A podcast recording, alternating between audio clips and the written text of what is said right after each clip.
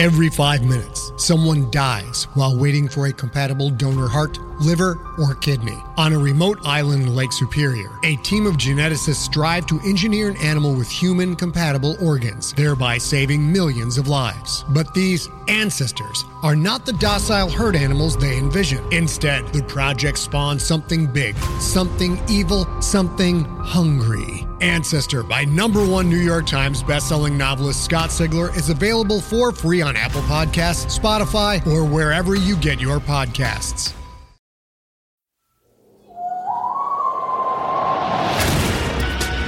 Audiohm Media presents The Patron Saint of Suicides, created by Alex Dolan.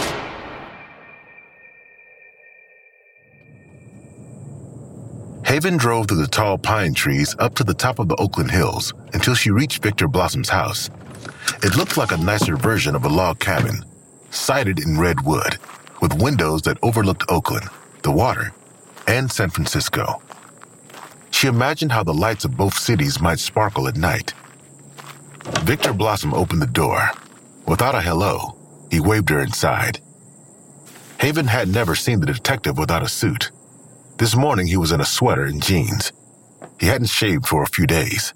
He looked rough, but more important, he looked more human. And that was comforting. Thanks for seeing me, especially here. I was expecting to meet at your office again. Yeah, I've been staying home to be with my son. Is he here? He's sleeping. In his living room, a charcoal gray couch with modern lines sat across from a leather reading chair. She didn't feel comfortable sitting just yet. It feels strange being in your home. Were you expecting something different? Maybe. More windows? She looked out his large windows across the water at the two cities. It was a clear day, with blue skies and wisps of clouds. I didn't expect it to be so charming. It, it looks like a Swiss chalet. Kind of makes me want to grab my later lederhosen and Alphorn. Should I bring out the beer and pretzels? Ricola! You haven't been sleeping, have you? Nope. By the looks of it, you haven't either. Nope. How's Ben? Blossom didn't like having Haven Otomo in his home. He wasn't comfortable with her knowing where he lived. When she mentioned his son by name, his face twitched. Haven was not his friend. She wasn't anything to him, really. But when she called him this morning, she sounded so frazzled, he felt compelled to help her. Let's talk about you. Have a seat. Haven sat at the end of the couch. Blossom took the leather chair. How did it go with the light bulb? Haven stuck her fingers in her mouth. When she pulled them out, her fingertips were dabbed with blood. You cut your mouth on crystallized sugar. It wasn't sugar. You ate a real light bulb. Why would you do that? I didn't have a choice. I need to play you something. Haven pulled out her phone and played a recording. Good morning, Haven Otomo of Oakland, California. Daughter Toby Gensler, legendary actor and comedian, president and CEO of St. D. Crisis Counseling, survivor of the March 25th, 2015 Oakland train massacre. Person of interest in the 2016 Oakland train homicides. Strange case. Strange how the final victim, Turo Torres, died after the prime suspect, Diego Quezada, killed himself. The timing doesn't really work out, does it? I have more research to do. You're quite an interesting subject, Haven Otomo. Are you ready for today's challenge? How does he know all of that? Fuck if I know. But he does. Also, he tried to run Wesley over last night. He sent me a video of him driving when he tried to mow down Wesley in a car. Was Wesley hurt? No, How much does he know about any of this? Nothing yet. But he knows something's going on. All right. Um, what's today's challenge? I have to run a bath and hold my head underwater for three minutes. I've already tried to see how long I can last. The longest I can hold my breath is about a minute and 15 seconds. I guess it's possible that someone could do the full three minutes. Some guy set a world record of 22 minutes for holding his breath underwater, but I'm not that guy. Don't do it then. He knows where I live.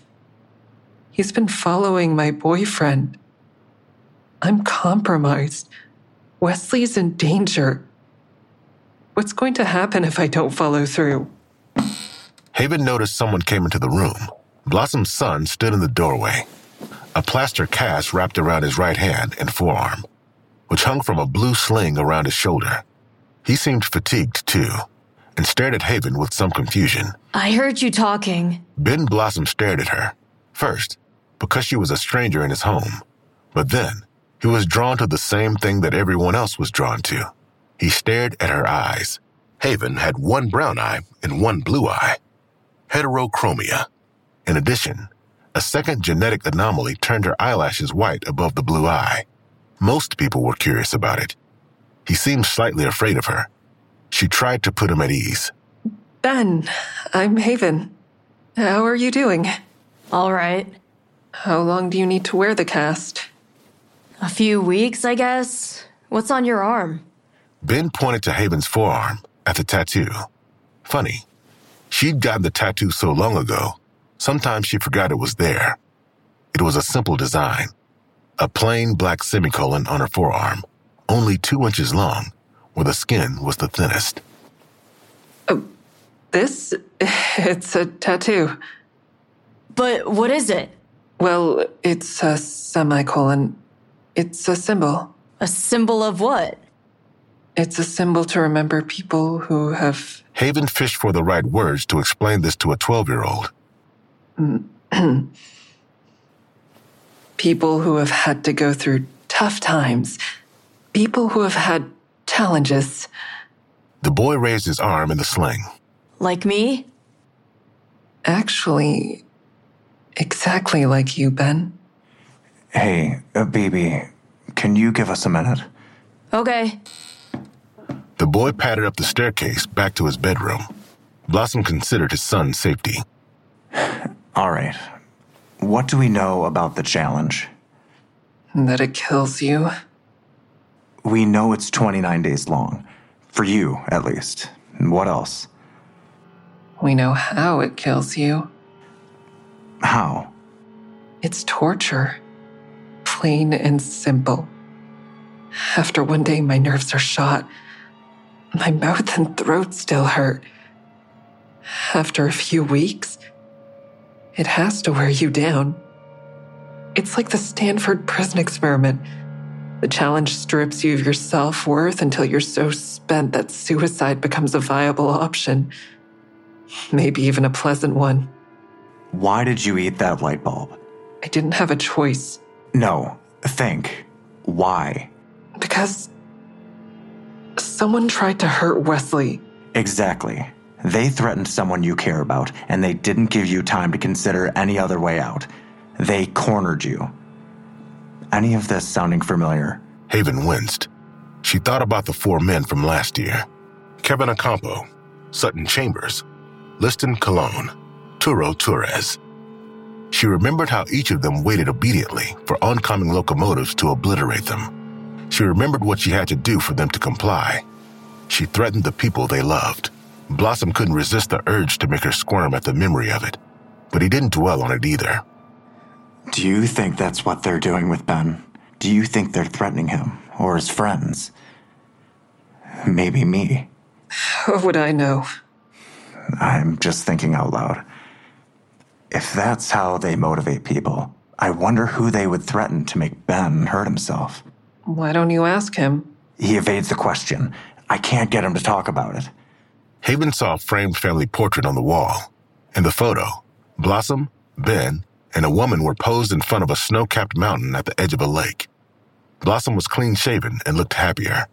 Ben was significantly smaller. Has your wife gotten any threats? My wife. My wife isn't available to be threatened.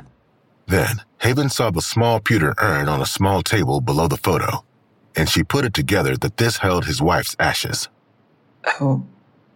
Uh, I'm. I'm sorry. What did you ask for? What did I ask for? Uh, Come on, keep up. Sam's Market.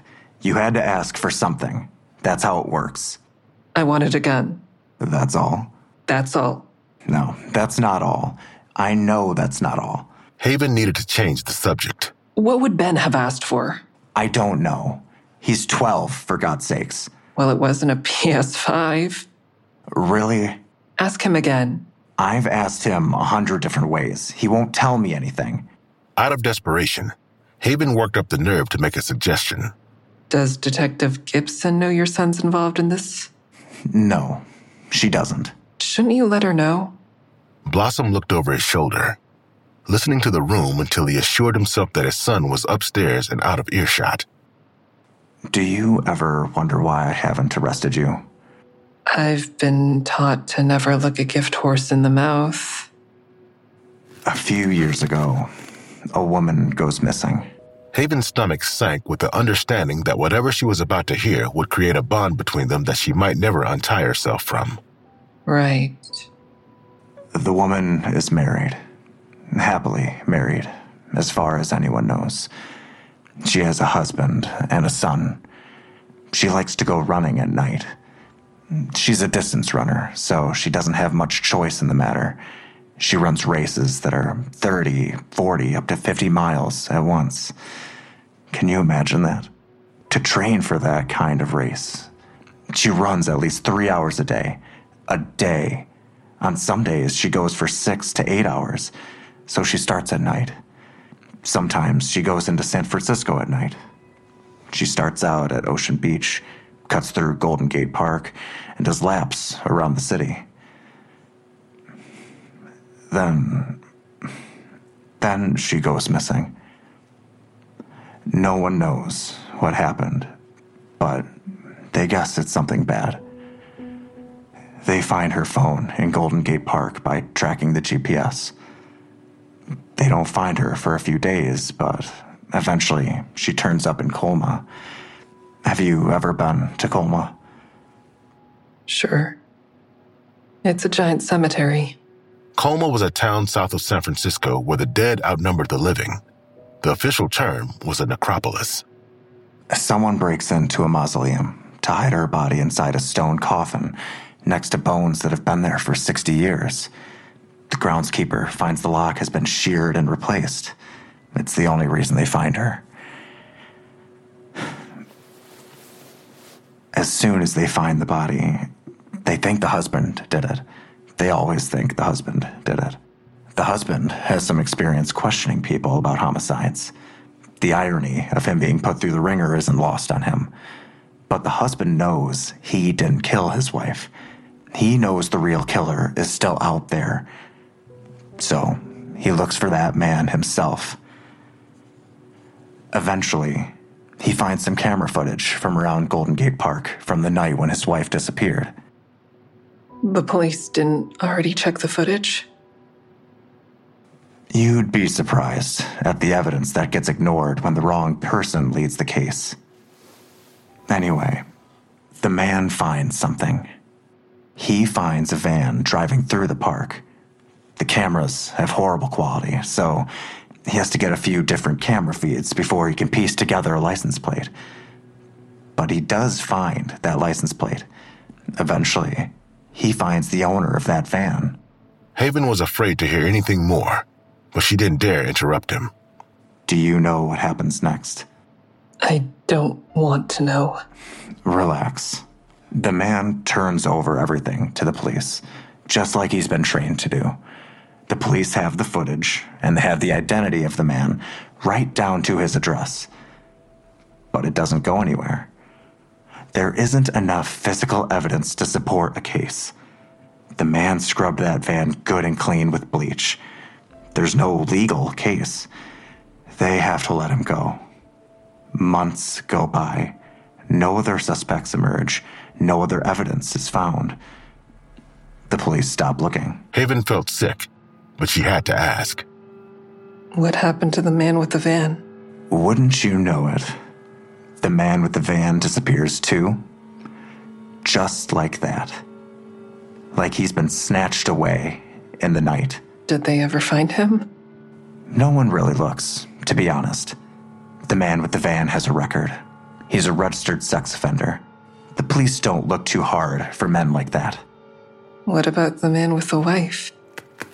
Ah, him. Well, his life goes back to normal too, as much as it can without his wife.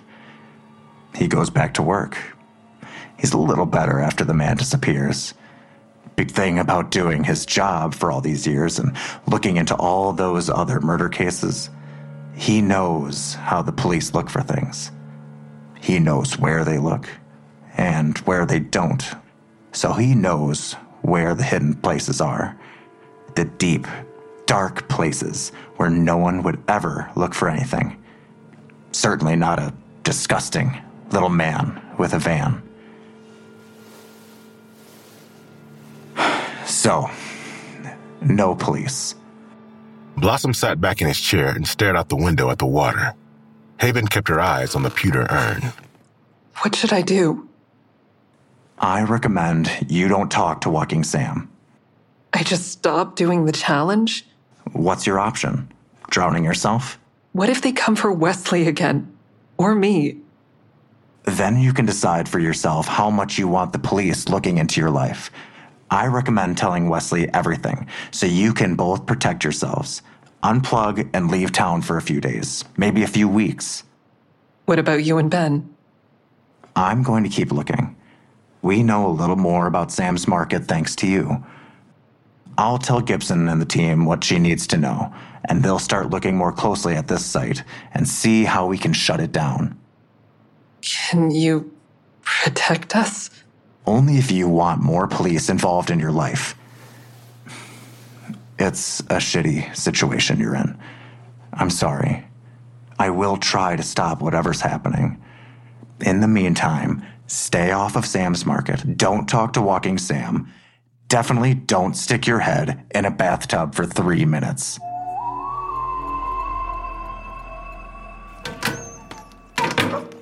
Nicholas Van Orton is waiting for me when I get home. But Wesley's out. I need to tell him about all this. Although I don't really know how I can explain my involvement with Walking Sam without bringing up more questions about working with Detective Victor Blossom. I play one of my dad's movies in the background. It's The Woodcock Express, about the world's worst train robber. It feels like an old Western, and it was my favorite movie as a kid. I couldn't watch it for a long time after I got shot on a train. The horn makes me jumpy, but I can get through it. I'm at the scene where my dad, Toby Gensler, can't remember where he hid a stash of dynamite, and several members of his gang die trying to find it. There it is. Then I hear it. It's an alert. I've quit out of my Tor browser. Walking Sam should be able to contact me. But he is. Then I hear the alert on my phone. Walking Sam has texted me a link from an anonymous number. I still don't know how he got my phone number. I have every reason to delete the text, but I know he'll just keep handing me. Despite Blossom's warning, I play the video. The video is dark. It's hard to make out anything, and it sounds like someone might be walking through some kind of field. Two pinpoints of light bounce around willy nilly. They're cell phone flashlights, searching for something in the dark. Then I hear a voice. I can't see. Are you sure it's here? It fell out of my pocket. It would have fallen out here.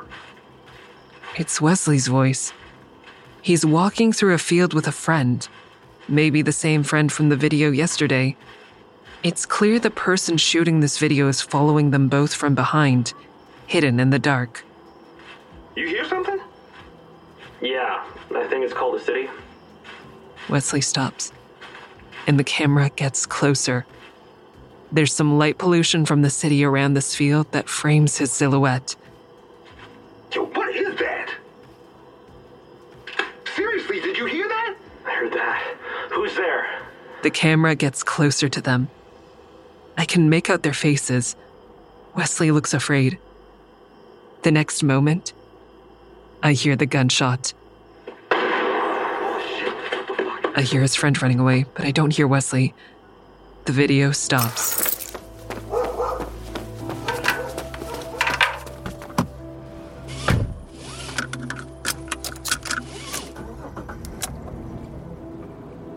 I find Wesley by tracing his cell phone. He's in a deserted field in West Oakland, the same place where he took me a few days ago to see his art installation.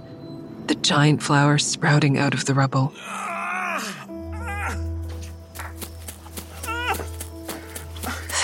I can hear him. Who the fuck is that? Who the fuck is that? It's me! It's me! Oh my God. What are you doing here? I can't see much, but I feel him, and he's wet with blood. I help him to his feet, and we slowly make our way back to the car. Come on, move with me. You've got this. How did you know to come to? F- How did you know to come to find me?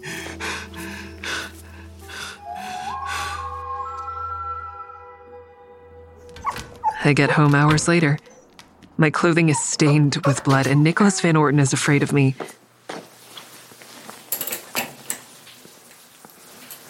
I drove Wesley to the hospital. He was shot in the thigh.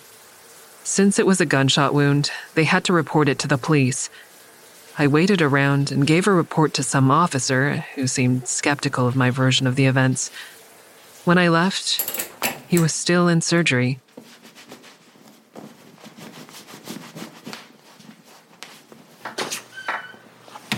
Then I hear the alert, and I know what it means. I haven't completed the challenge. It's amazing what you will do when you're afraid, when your body is deprived of sleep. I open up my laptop, and Walking Sam is waiting for me in a Tor browser. Your challenge is incomplete. Fuck off. I've gotten another video. Against my better judgment, I play it.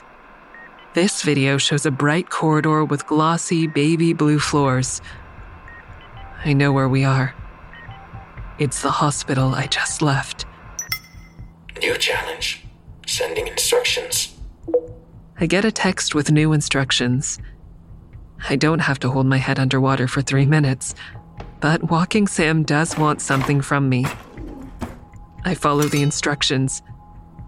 I find the sharpest knife in the kitchen and set it up on my desk. I unscrew a bottle of Jack. Normally, I like the smell, but it made me nauseous thinking about what I have to do. Then I roll up my sleeve. My eyes tear up as I run my thumb over the tattoo on my forearm. Walking Sam wants my semicolon. What else is there to do? I give it to him. Yeah.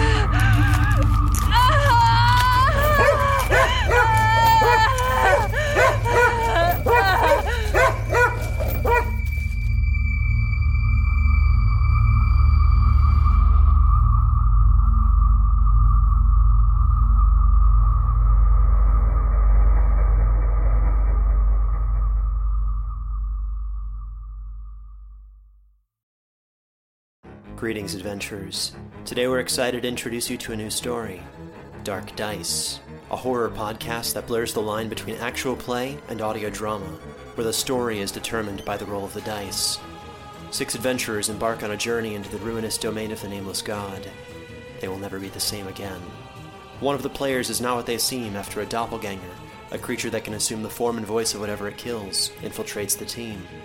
As the players are picked off and replaced one at a time, can they figure out who the monster is before it's too late? Can you? Here's a quick example of what our show sounds like. The uh, shambler with the jar of liquid inside of him. Soren Arkwright let loose an arrow that cracked the glass, passing through the spine of the creature. The shambler still managed to maintain its forward momentum, but stumbled as it eagerly tried to bite and swipe at Soren, landing near his feet. As Jeff Goldblum has now joined our cast, Dark Dice is available however you listen to podcasts.